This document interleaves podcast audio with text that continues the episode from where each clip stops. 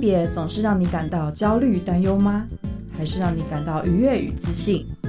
在这个性别多元的世界里，多爱自己一点。让我们支持性别平等。欢迎收听教育电台性别平等 Easy Go。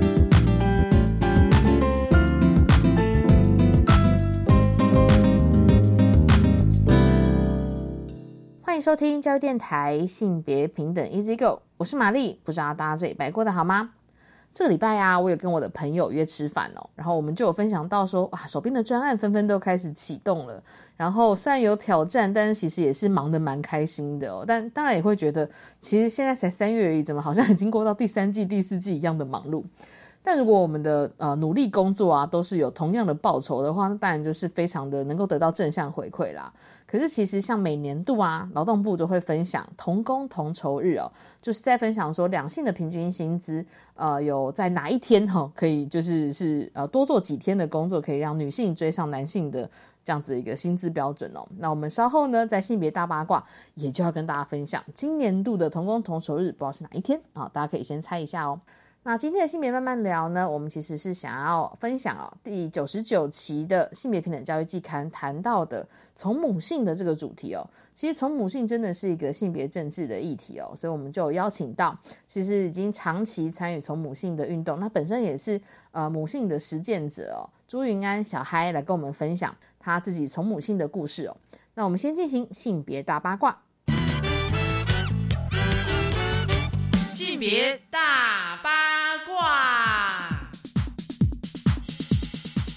天的性别大八卦，要跟大家分享的新闻哦，是关于劳动部颁布的民国一百一十二年的同工同酬日是哪一天呢？哦，那这其实是劳动部每年都会颁布的一个呃计算哦。那主要呢就是用主计处哦受雇员工薪资调查，然后以下我们会简称薪资调查，来去计算两性哦，就是男性和女性平均的一个时薪，然后就可以推算出，其实在呃，比方说我们统计的是一百一十一年的，哦，那我们就可以推算出，在一百一十二年，也就是今年，女性需要增加多少的工作日数，才能够追上男性的平均薪资。那当然，这个差距啊，其实比较是除了性别的影响之外，跟工作的性质、类型、年资还有学经历都有关系。呃，我们也是非常努力的想要去缩小因为性别差距产生的这样的薪资差距。可是推算回来，今年度呢，还是没有办法哈，就是付出同样的呃工作劳力，还是没有办法用到同工同酬的状况。所以大家可以推想一下哈，依照去年一百一十一年的薪资统计初步的结果。女性的平均薪资啊，时薪是三百一十四元，那男性呢是三百七十三元，所以比较起来呢，女性大概是男性工资的百分之八十四点二哦，两性的薪资差距就是在十五点八的百分比里面，所以事实上呢，女性就比男性需要再多工作五十八天哦，也就是今年的同工同酬日啦，我们再从一月份一月一号开始算起的话，这个五十八天呢就会落在二月二十七号。跟去年还是维持在同一天，那当然大家会想说啊，其实我们没有退步，已经很好了。但是事实上，我们已经在追求性别平等的这个道路上面努力了非常多年了。所以我觉得我们还是要在呃，就是更加的在意，或者是更加的努力去呃推动女性在劳动环境上面的一些条件的改善。所以其实也会有一些求职网啊，去调查哈所谓的兔年职场女力甘苦谈，还有幸福指数。所以像 ES 一二三求职网。就有针对国际妇女节哈三月八号的这样的日子去公布了这样的调查。那他们调查里面显示，其实啊有百分之六十九点三的女性劳工认为自己是经济独立的，比去年的六十七点八哈的百分比来的高。我从平均薪资来看哦，也会发现受访者的平均月薪是三万九千零五十六元，比去年的三万七千八百五十九元是来的高的。那大家可能会好奇啊，其实受访的女性在哪一些行业里面有自评比较高的职场影响力哦？你可以猜猜看。好，那我们这边来公布一下前五大的一个职场影响力的统计。第一大类呢，啊，女性具有最高的职场影响力的这样自评哦，是金融保险和会计统计类。那第二大类是大众传播和公关广告类。第三呢是餐饮住宿和休闲旅游。第四是文教或补教业。第五呢，则是批发零售和贸易类哦。虽然蛮多女性呢会觉得自己在这些职场的行业里面呢是蛮有发展性的，但实际上呢，谈到一些薪资比例，或者是我们在求职的过程当中会不会受到歧视，又还会有另外的就是困难点出现哦。所以像就有蛮多受访者有提到，就是他们在职场上面呢遭受到的歧视，有包含下面几种状况。第一个是被追问结婚和生育计划，其实这算是一个很古老的主题哦。应该说，呃，在非常非常久以前，一开始在进行性别工作平等法的这个事件，就是在讲说，像国父纪念馆的女性哦，会被要求说三十岁以上，可能你就要结婚啦，要生育啦，那你可能会被强迫要离职，像这样的状况。没想到现在还是有蛮多女性感受到这种结婚生育的一个计划的压力哦。那第二个呢，是被挑剔外形、长相还有身高体重。我觉得这某种程度好像会回应到我们刚前面讲的这几个行业别，其实有蛮多可能是，比方说像零售业啊，或者是业务相关的工作，可能都会有这种外貌的一个要求，或者是外貌的歧视的可能性哦。那第三类型呢是被追问感情状况，第四类呢是被要求在上班的时候的穿着打扮啊，第五个是因为性别而导致应征的职缺受到限制。所以其实像这样子的一个内容啊，其实你看蛮多都是环绕在女性的外形或者是女性的人生规划这样子的一个呃关键点上哦。那也有百分之七十二点四的受访者有透露，他们自己明显的遭受到跟男性员工同工不同酬的状况。其实有蛮多人是无法忍受这样子的一个升迁不公，或者说请生理假被刁难哦，只因为这是女性的生理状况而导致的一些啊，就是职场的不友善的反应哦。所以其实当我们在讨论到这种同工同酬的时候，它更大程度的是在提醒我们，必须要回到性别友善的职场环境来去做一个设想。但最好的状况是不会因为这个同人的生理性别，或者说他有其他的性别认同或是多元性别的特质，就影响到他个人的求职还有他工作的状况哦。好，那这就是我们长期的目标啦，所以也希望我们今年度持续努力中哦，然后也希望整个呃台湾的环境在明年度的同工同酬日是有机会可以缩短一些的哦。好的，以上就是我们今天的性别大八卦，稍回来性别慢慢聊。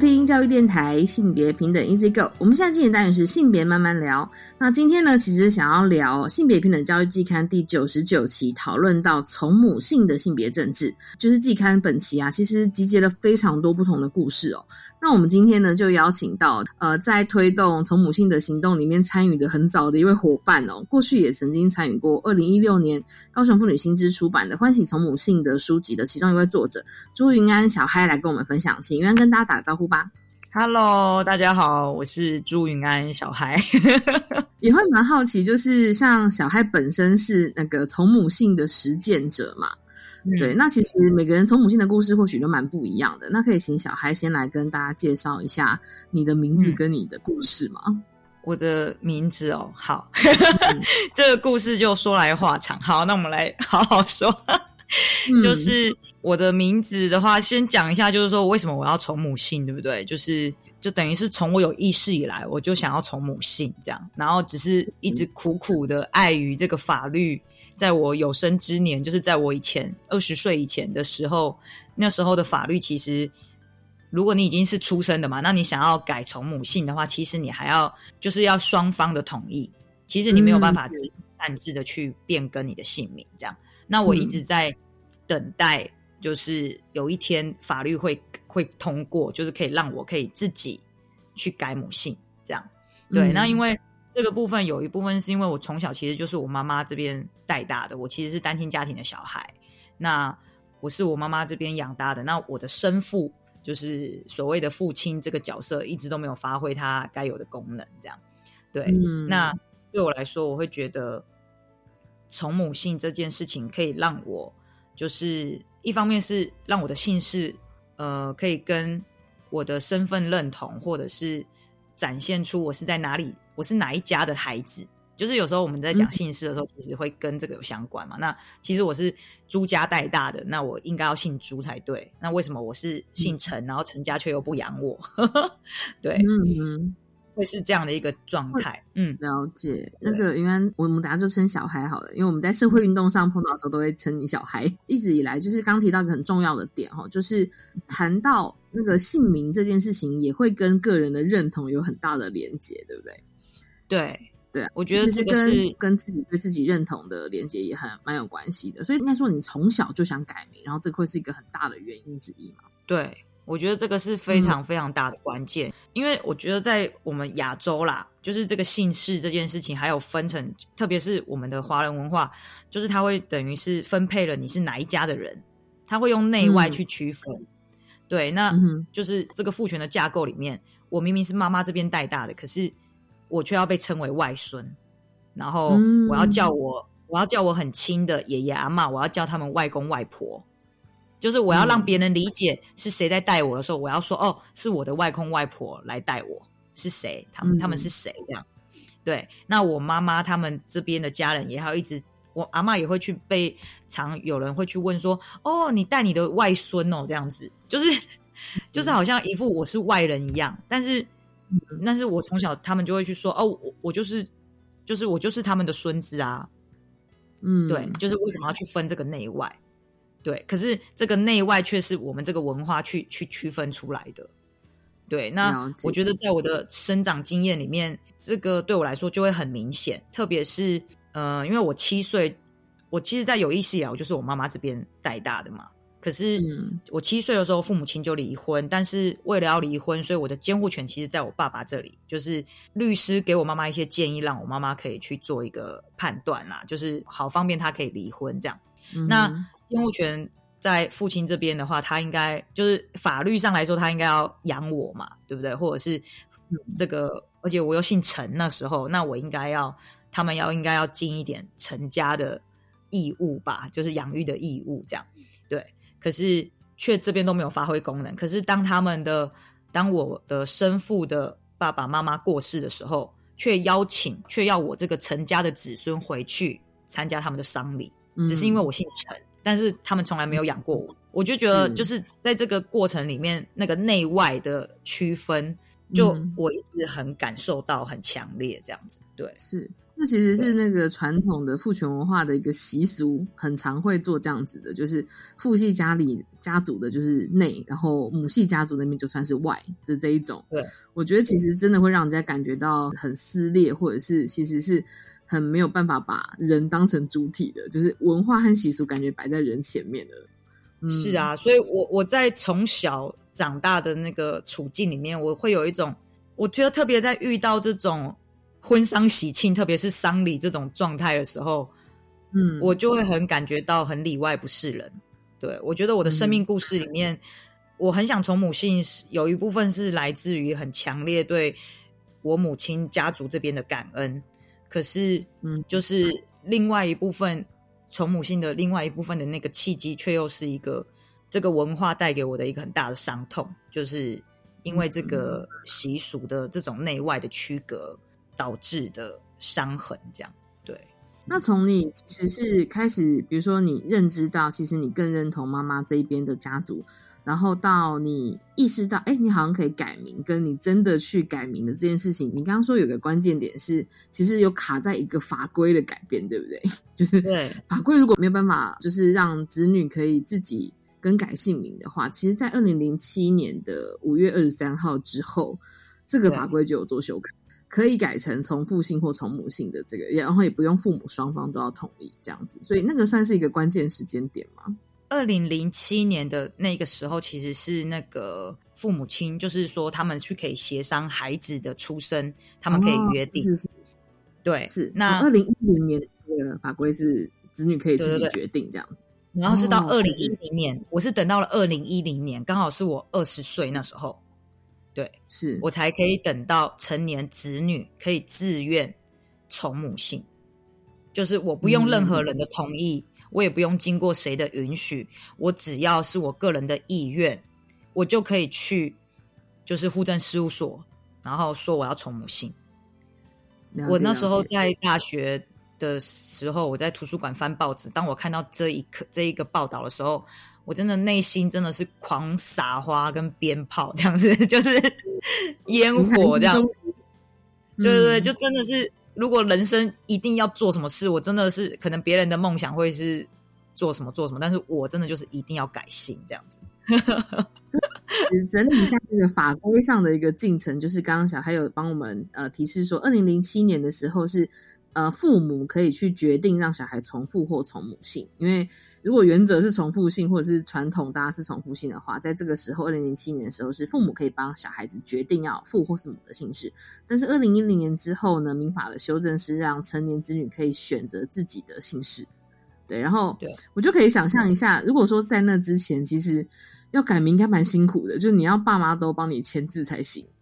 嗯，对，就是不是每个人都可以跟另外一方的家长，就是 像我的话，我的情境就会是我完全尽量能够避免跟生父接触，就尽量不要接触的状态的话，嗯其实那对我来说嗯会是一件很麻烦的事。我就已经要跟他断开连接了，然后我还要再去跟他有那样的一个 touch，这样子所以二零一零年对你来说是一个关键的年份。非常的关键。然后又刚好是一个自己成年，然后又刚好嗯得到了这个成年子女从母性的这个法律的一个通过，那真的是在那时候的过年就迫不及待的就一能够去户政事务所就是换证，就是去改名，就赶快去。那也有点好奇，你在做这个决定的时候，你有跟你妈妈做过讨论吗？我其实是改完了，我才跟她说这样子。对，然后她的她的反应其实就是她从小她其实有听到我有想要改啦，但是我觉得，我觉得她可能一开始的时候还会觉得是，毕竟你身上还是流着另外一方的血，这样，那就是他会觉得说，呃，也没有必要否定成那样子。对，那是是但是对，那可是当我真的改从母姓的时候，对他来说，我觉得他是非常高兴的，所以他就是嗯有买蛋糕给我，然后也有写一封信给我，就恭喜我真正成为他的女儿这样子。对嗯，哇，其实有点感人。对，但是我看到这个信的标题的时候，其实我我的内心其实是很，我的想法是很很矛盾的，就是说，因为真正成为他的女儿，那我就会学说，那我之前在干嘛？就是哎，对耶，这个跟这个认同真的是很微妙。我觉得对他来说，那个有有一种是觉得说是我自愿的去去做这个作为，对一般人来说可能真的是很不容易。那他的那种感慨跟感动是很强烈的在内心，所以他用那样的文字去表达。但对我来说，我会我看到的时候，其实就是我也是很开心，我终于名副其实了。但是这个过程又让我对啊，就是那个真正的成为他的女儿这件事情，就是我就会有点，就是那个真正的我要夸胡起来，就是我会觉得我们我们都被我们都也被这个，同时也被这个姓氏给框住了，就是传统文化对于妈妈的影响可能也很大，就会觉得很深啊，很哇这个深啊。对啊，就会说服你说不要否定爸爸，不要改姓，感觉就是抛弃了就是生父这边的认同。但其实我觉得那个你应该是更积极的想表达跟妈妈的连结这件事情，而不是要对抛弃那要修方。，对对对我要修正一下，他其实并没有说叫我不要否定那边的认同啦，他只啊是、是。就是只是只是是说去让我去就是去意识到说，就是不管怎么样，可能他还是你的你的父亲啦，嗯这样子，那是是，就是他也是有他的一份一部分贡献，这样。对，我觉得他可能也，对对对，但是但是我们以前在我们以前并没有针对这个有深入的更多讨论，对，嗯，那当我真的去从母性的时候，其实不管是他，或者是他的同事，或者是身边的家人亲属，都是很开心的啦。对我来说，我从母姓这件事情，我觉得这个过程就是在我因为我爷爷就是我的外公过世的时候，那个时候我才体验到哦，原来在习俗上，他们真的把我认为是外孙，就即使我从小是在那边长大，那个时候民法还没通过，我还没二十岁，对，然后就是快二十岁那个阶段，所以就家族里面有一有一段争吵的时候，我其实，在那里面，我又同时我又顿时间变外人了。那嗯，我后来我在那个习俗的过程，他们的长辈的纠纷里面，我还要去表达自己是这边的小孩，我是这边长大的。然后爷爷、嗯爷爷在世的时候也说我是这边的孙子，这样对。然后到我真的姓朱这件事，我觉得就是很波折，你知道吗？你明明就是从头到尾，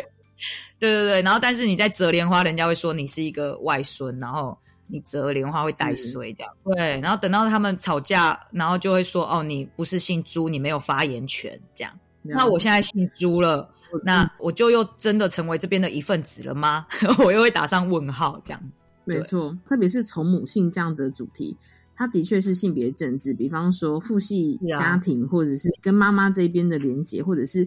甚至在妈妈的家族这边，也还是会用比较传统父系家族的想象来看待你。是啊，对啊，所以就真跟性别政治有关的，但是又跟生命有很大连接的议题。好，那我们在下个段落呢，再请小嗨来跟我们分享一下，因为除了小嗨本身的从母性的一个呃经验之外，其实也有参与很多推动从母性的社会运动。那我们稍后再请小孩分享，先休息一下。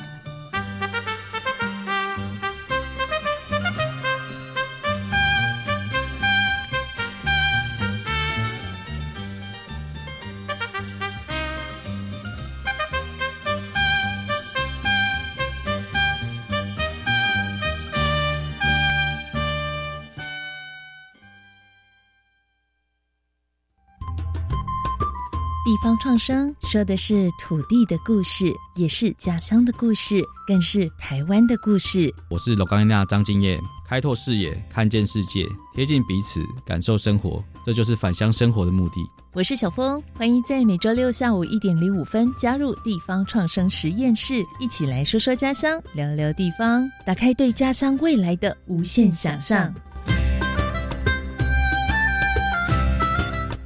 第六届乐龄教育奉献奖已经开跑喽！你知道乐龄学习是什么吗？乐龄学习啊，就是让长者透过学习来活得久又活得好。而乐龄的幕后推手，当然少不了一群认真投入的主任、讲师及志工伙伴们。你也是乐龄长者学习路上的贵人吗？教育部第六届乐龄教育奉献奖五月三十一号前，欢迎踊跃投件，详情请上乐龄学习网。以上广告由教育部提供。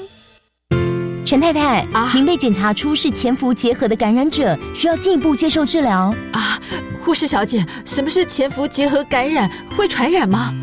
别紧张，潜伏结核感染是指被结核菌感染，但还没发病，所以不会传染给别人啊。这样啊，潜伏期是最好的治疗时机，治愈率高达九成以上哦。啊，我会按时吃药，完成治疗。以上广告由卫生福利部疾病管制署提供。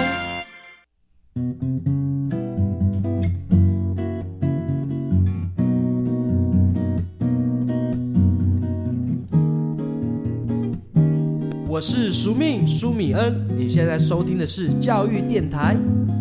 哦，朋友们，就爱教育电台。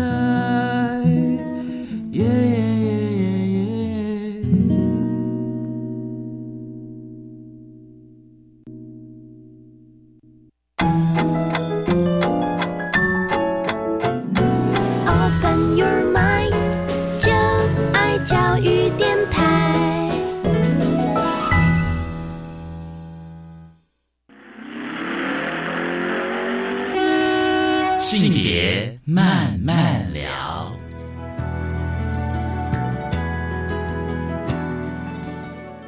欢迎。再回到性别慢慢聊。那我们在上个段落呢，请小嗨帮我们分享了他自己从母性的故事哦。那其实从小嗨就是自己呃改姓母性这件事情之后，后来就成为了一个我觉得也算是从母性运动上的一个行动者吧。哎，那那大概是从什么状态？是你从个人的行动变成是你好像加入了从母性的这个性别运动的？呃，我觉得那个契机刚好，其实跟我的生命轨迹就是刚好是绑在一起。因为大学的时间就是刚好是，就是自己也是念社会学系的，那然后刚好也是接触到了性别，然后跟女性主义，然后所以就是在这个过程当中，呃，我就把我从母性的历程也是写写下来，写成文章，然后投性别平等教育季刊。对，那那时候就有为为自己发声，然后也有去为从母性。去做发声嘛？对，嗯，那那个时候都还是比较偏向在就是个人层次跟比较小的性别教育层次。那到了后续是到了研究所阶段的时候，呃，刚好那个后来严文老师就是他们要出这本书的时候，也有找我一起加入，在邀稿这样子。对，那我等于再把自己从母性的历程再去做了一些整理跟调整，然后有把一些。新增的内容再再去做增补进去，然后一起再更投入这个运动，这样对。那后续也有去呃，也有到一些社区啊，或者是妇女馆啊，去跟不同的民众去做对话。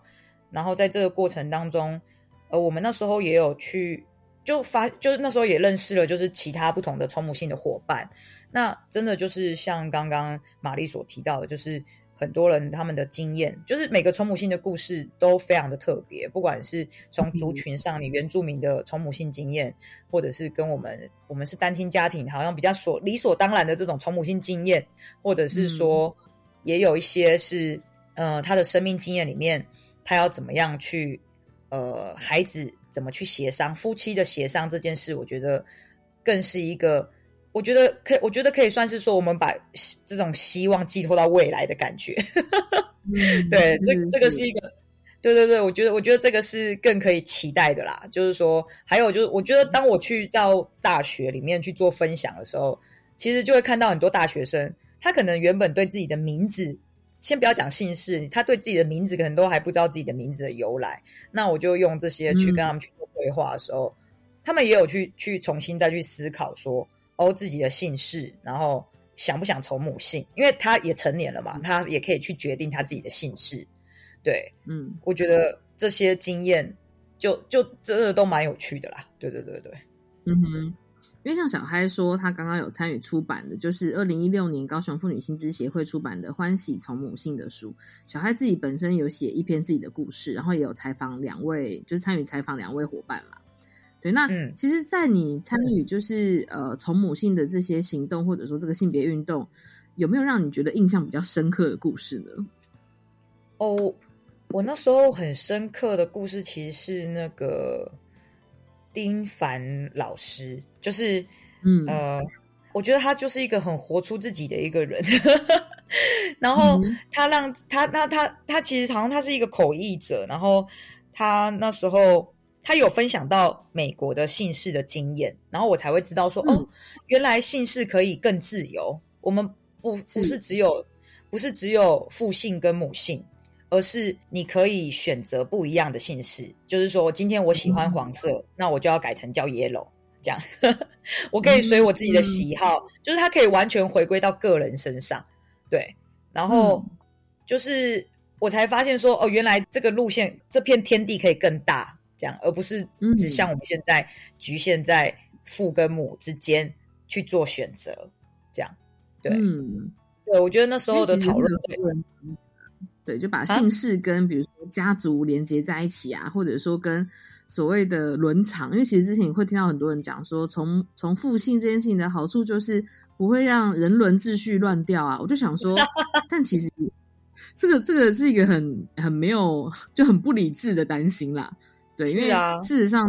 姓氏本来就那么多，比如说都大姓姓陈姓张，那都姓陈都姓张都是亲戚嘛？其实也不是啊。对啊，对啊。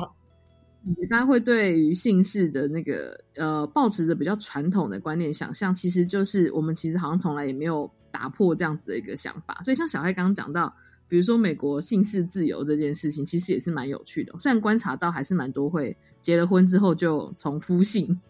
或者是变成以老公的名字为主的那个名称，对，所以这感觉还是文化的影响性还蛮大的而且我会觉得说，就是。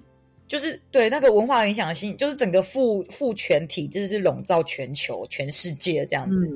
然后就是大家会有一种觉得说，好像我必须要有一个呈现出我们是一家人的感觉。可是我们是一家人的感觉，你是以谁的姓氏为主体呢？就我觉得这个就对啊，这就是一个问号。就是为什么一定要是男以男性为尊的，这样才叫做一家人呢？那如果以母性为尊的时候？或是以小孩从母性是怎么样，家就不是家了吗？就是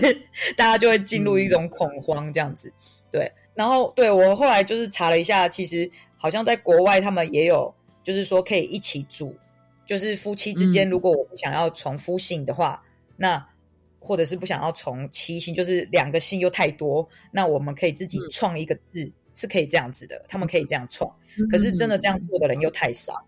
对，嗯，但是我觉得这至少是一个那个明星，嗯，是一个可能性啦。就像那个，对啊，对啊嗯，裘利跟那个布莱德比特他们的小孩子，好像就有是姓裘利比特，就是把他们两个人的姓氏加在一起这样子。对，就是一个创字嘛，对不对？对，没错没错。所以其实我觉得在嗯华人文化里，因为我们的那个造字观念真的比较。比较困难，以及其实还是以父权文化为主，所以就比较没有这一种创意的可能性。是啊，然后我们的法律啦，我觉得还是卡在我们的法律，就是说，因为我们那时候从母性的作者群有聚在一起讨论的时候，其实就那时候丁凡老师他就提出来这个，就是他就有提到说，就是这个姓氏的选择自由这件事。然后那时候跟演文老师一起去桃园的妇女馆演讲的时候，他也是有出一题啊，就问大家，就是说，哎，如果今天。百家姓，因为我们其实有百家姓的，就是 我都要快要忘记这个东西了。我那时候才说，对耶，我们有百家姓。然后如果百家姓那么多可以让你选的话，你会想要选什么字？这样哦，就是说，如果今天我们的法律可以让我们就是针对这些不同的姓自己去做选择的时候，我我相信大家一定会，你知道每个人的名字会特别有自己的特色跟创意，是因为我们自己法律还没有改啊。很少见的字，你说就法律不会，我可能想要选很罕见的，对呀。我我的云安的安就是我从百家姓里面那时候挑出来的，这个也是灵感之一，这样子。云安这两个字是，对对对对对，是，对啊。然后我其实我觉得那时候，我觉得从母姓的故事里面，我觉得当然是严文老师的故事其实是蛮经典的。他是夫妻协商，然后又同时是他的孩子的名字又很可以让一般大众误以为说，就是比较没有那么多问号，因为他孩子叫彭，有一个叫彭川嘛，对，那所以可以就是如果大家这样叫他彭川，就也以为就就两个字，也听起来很像是名字。所以就是说，有些人误会，然后误会说上面是温彭川，其实也没关系，这样，就是他的那个策略就就用的很好，这样，我觉得这个就是一个很好的一个行动策略，就是说在孩子从母性的时候，然后可以怎么样去应对外界的那个呃误会或者是一些呃好奇，就是有一些很。聪明的处理方式，就我们其实那个《欢喜从母性》这本书的后面，其实有一段是 Q&A，怎么去回答这些问题，这样，然后还有一些刚刚大家会认为的什么迷思啊，我们要怎么去破解跟回应，我们都有在里面去做回应。对，嗯，因为一般人对改名这件事情，可能都会想象成很麻烦啊，或者是很多困难，比方说要换一大堆证件什么的，就会打退堂鼓。但以小孩本身的经验，是不是没有那么难呢？就超简单啊！我就是挑挑了，就是那一年的大年初四，然后就直接冲去户政事务所，然后就是就是戴好我的大头照，而且我哎，我好像也没有戴大头照，我就直直接就是在那个户政事务所那边不是都有快照吗？就是就对，然后户政事务所你要申请那个户籍成本也很快啊，就是你就直接到那边，然后说你要从母姓，然后那时候当下因为那个户政人员可能还没有马上反应过来，因为才刚。这个法才刚通过，你就告我就马上告诉他说法律已经改了，我要从母姓这样子。对，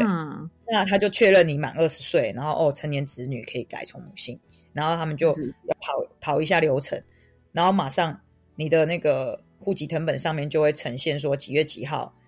哪一天你就是从母姓嘛，然后你就给你给你一张新的证件，因为这种证件它不会拖啊，很快啊。嗯嗯，然后你去。鉴宝那边也是，就是那个都一下下就处理完了，我根本就没有花，对我来说那个都不是困难呢，就是真的就是一下就就结束了。然后重点是我拿到证件的那一刻，我真的是他好像在发光一样，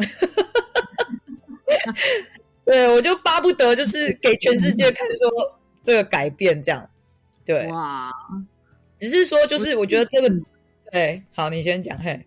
嗯，是我其实会蛮蛮呃，能够想象那一刻对你来说应该是蛮感动的，就是期盼了这么久，然后法律通过之后，你立刻就跑去处理了这个，就是完成了这个感觉繁繁琐，但其实蛮简单的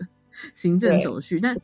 重点其实不是在比如说行政上的繁琐或者其他的，而是这件事你期待了二十年，你就是很想很想赶快把它完成这样子。对，而且其实我。我就是从母姓的话，我其实重要的证件，因为我那时候是二十岁嘛，所以当然我的大学的那个证书就是，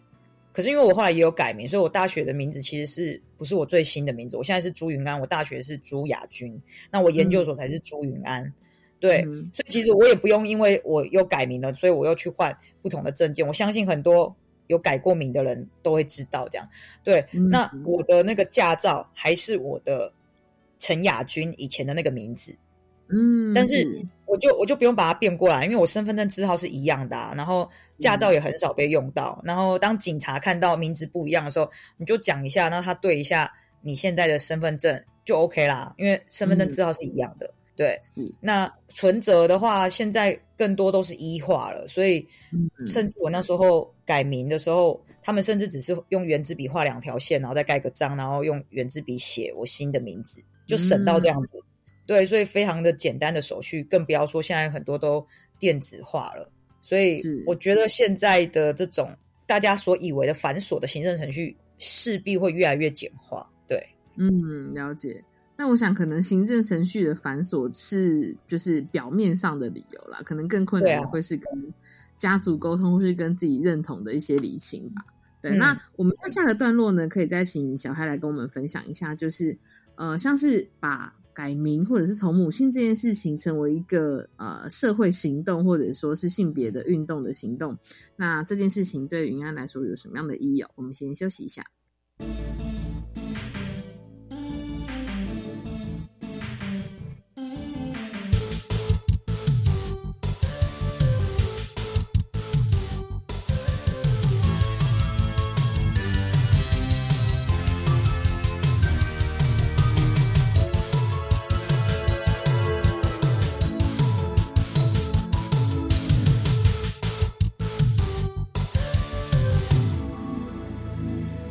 欢迎再回到性别慢慢聊。那我们在这个段落呢，其实也想要跟呃小孩一起再聊一下哦。像呃这期的季刊里面有一篇文章，我觉得那个标题其实写得真的非常好。他就说，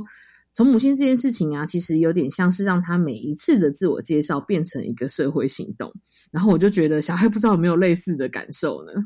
有诶、其实真的就是这样子。对我来说，它就是一个很个人及政治的一个展现，然后以及、嗯对我完全认同他讲这句话，就是对我来说，它就是一个这样的一个生命实践的一个过程。对，然后嗯每一次聊到自己的姓氏，我都会去特别带到我是从母姓，那嗯就是大家的反应就会不一样了。有些人就哈，你从母姓哦。然后就开始问为什么，或者是有些人就说哈，我也想要哎、然后或者是啊，我小孩也是哎、然后就会开始跟你大聊特聊起来。对对对对对，然后就会你知道，就是嗯对遇到知音那种感觉。因为可能有很多人是想要也尝试着让孩子从母性，或者是自己也可能想要改母性这件事情，所以小孩就变有点像是行动的前辈这种感觉吧。但有没有朋友跟你就是讨论这件事情，是你比较印象深刻的这种从母性的故事呢？呃，就是我觉得我就可以分享一个，我就是最近就是一个姐妹，就是她跟我觉得从母性这件事情，就是不管是自己从母性，或者是呃想要让小孩从母性这件事情，可以不用等到孩子出生。其实你在呃，假如说你这个跟这个伴侣很稳定，然后你在要进入这个关系之前，你们就可以讨论你们对于这件事的想法，然后就可以开始逐渐的沟通。因为我觉得它是一个需要很漫、比较漫长的历程。有些可能当然，呃，伴侣比较有性别意识的，就当然会很直接的 support 你。但是我们也没有办法假想那么多的大众都是这样子的，所以就是其实比较多的可能还是观念比较传统，或者是呃会很多需要跟社会对话的一个过程。那你可以在进入关系前，或者是在你们准备怀孕前，或是在怀孕的过程中，就都可以先开启这个话题了。对，嗯，对，那我。解这个姐妹她其实就是在进入婚姻前，在这个关系的过程里面，就在跟伴侣做这样的一个讨论。对我觉得她的协商的历程，其实就是一个蛮好的一个渐进式的过程。她先对先问了伴侣对于从母性的看法，这样，然后、嗯。那然后再来是说，水哎，对，试试水温，然后接着就透露出说，如果要有小孩的话，我想要小孩从母性。对，那嗯男生就先震撼一下，惊叹号嗯一阵一阵，然后过一阵子再去谈，哎，为什么想要让孩子从母性？这样，那从母性的嗯原因，不管是从资源上的分配啊，或者是说，哎，嗯呃，两方的家庭状况来去做协商啊。有些时候的那个家庭状况，因为像以前传统的从母性不是会说，哦，女方这边如果没有呃什么什么没有没有男胸士的这样子，嘿，对对对对对，然后才才要才要从母性嘛。那但是嗯就是变成说，我觉得那个家庭状况的考量，也可以是一个家庭资源的，谁可以投入在这个孩子身上比较多，作为一个嗯切入点，去做一个协嗯商的点。对没错，对，然后又或者是从我还有另外一个对对啊对对对，然后另外一个朋友就会是从哦我的姓氏比较特殊去谈，嗯，对，是，就那对，然后我们会生两个嘛，那那第二个孩子或第一个孩子，就是哪一个孩子可以是有一个名字是我的这样子，对嗯，对，啊然后因为现在我觉得，如果说是，比如说，这搞不好真的可以成为某一种很积极的面向来看待。如果你想要好好的，就是争取这个孩子从你的姓的话，那搞不好爸爸也可以 努力的付出，而不是 觉得文化是这样子的话，我们就是就是孩子就理所当然的从父性这样子啊。我觉得有点像是虽然是歪读，但其实也是正向的意涵。是啊，是啊，对啊，对，因为我觉得就是呃，在讲到姓氏这件事的时候，他们往往扯到后面会有时候的那个呃论述会是扯到资源分配，真的会是这样，就是说。哦，这孩子是跟谁姓，那财产以后就是就是你知道拿谁家的财产，对，那。这种时候，那好啊，要来谈资源分配，大家来谈啊，就是 就是我们来算那个投入的心力，就是这也是一个算法，这也是一个谈法，这样子。啊，对对对对对，鼓励大家尽量的投入教养，我们来争取对啊，投入资源在在你的子孙身上，真的真的，对。对啊，因为我觉得其实嗯，没错没错，就是。其实很多时候，我觉得姓氏这件事情真的会跟很多的，不不管是认同，像是你对家庭家族认同，或是呃这个家族对孩子这的连结性，其实也是很大的关键。因为女人从曾几何时要从夫姓，一直到我们现在可以有空间来讨论到孩子要不要从母姓，其实也算是跟文化有点像是缠斗很久的。我们终于看见平等的曙光的这种感觉啦。对啊。对，而且我甚至还不敢说这是平等呢。就是我觉得这真的是一个小萌芽。就是说，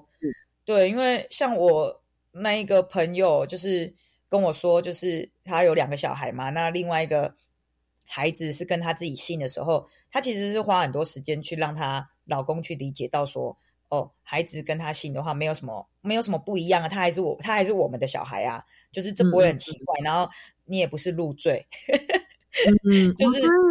男生可能会有这个这个感受，还要还要担心这件事，然后然后在在这种情境之下的，就是然后我就是变成说你，我就会翻转另外一个，告诉他说，哦，那当他自我介绍，他可以就是可以自己有更特殊一点，他可以说全台湾只有三趴的人从母性，就是你有一点特。色这样子，你自我介绍可以增加这个特殊点这样子，对，真的，那。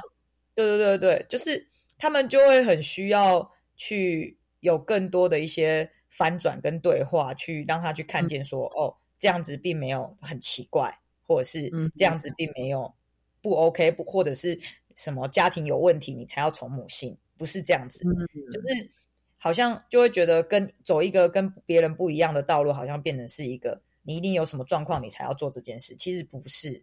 对。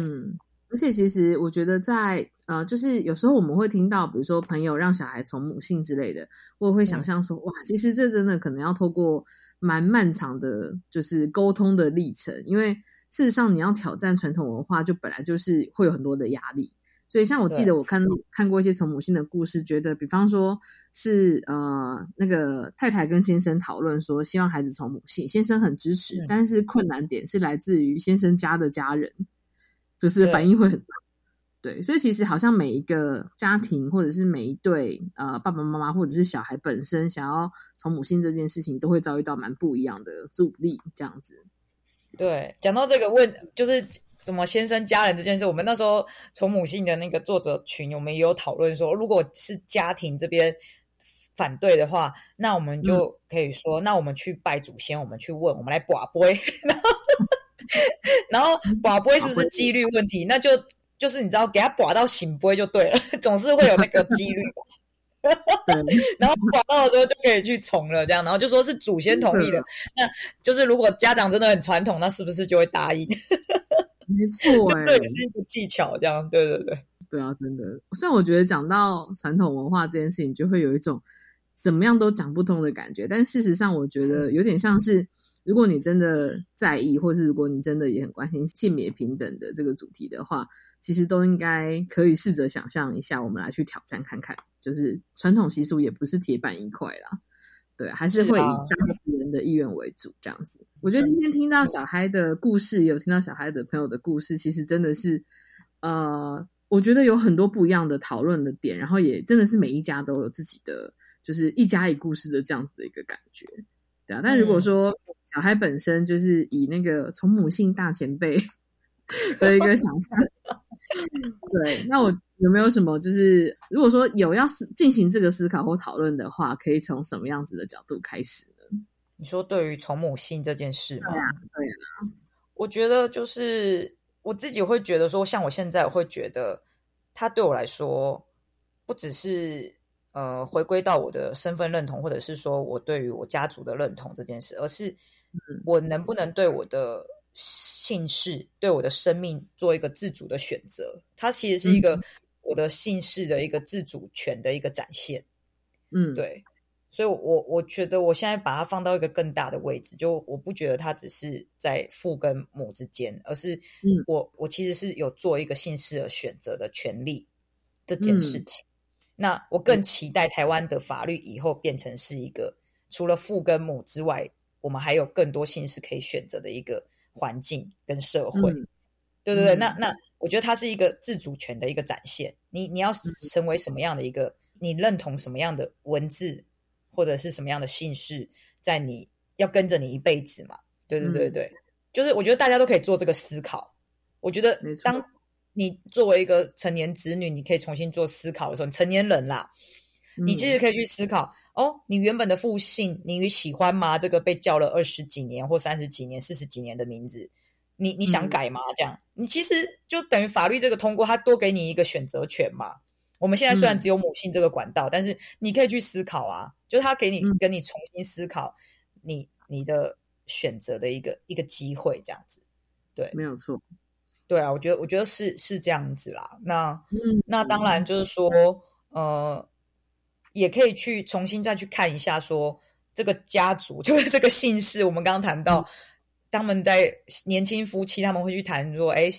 哪一方可以给孩子比较多资源？那姓氏可以跟着谁？那你自己也可以去想一下，谁养你、照顾你比较多？那你的姓氏想要回归给谁？这也是一个方式啊，对不对？你你可以用你这个方式表达感恩。对于长辈，其实是一件非常对他们来说会是一件很感动的事情啦。就是这只是一个小小的作为，但对于长辈来说，这很大不了。这样子，对，真的，真的，真的，对啊。我觉得真的谢谢云安今天的分享，就真的，他真的是一个。名字是跟自己很大的连接，跟自己的认同很有关系的一个很重要的一个呃连结性啦。嗯、对啊，嗯嗯。那今天非常谢谢小嗨云安来跟我们分享。那如果说大家对于从母性的议题有一些好奇或想要了解更多故事的话呢，可以看第九十九期的性别平等教育季刊哦。我们这一期谈论到从母性的主题。那谢谢小嗨，好，谢谢大家，谢谢玛丽，谢谢节目，拜拜，拜拜。Thank you.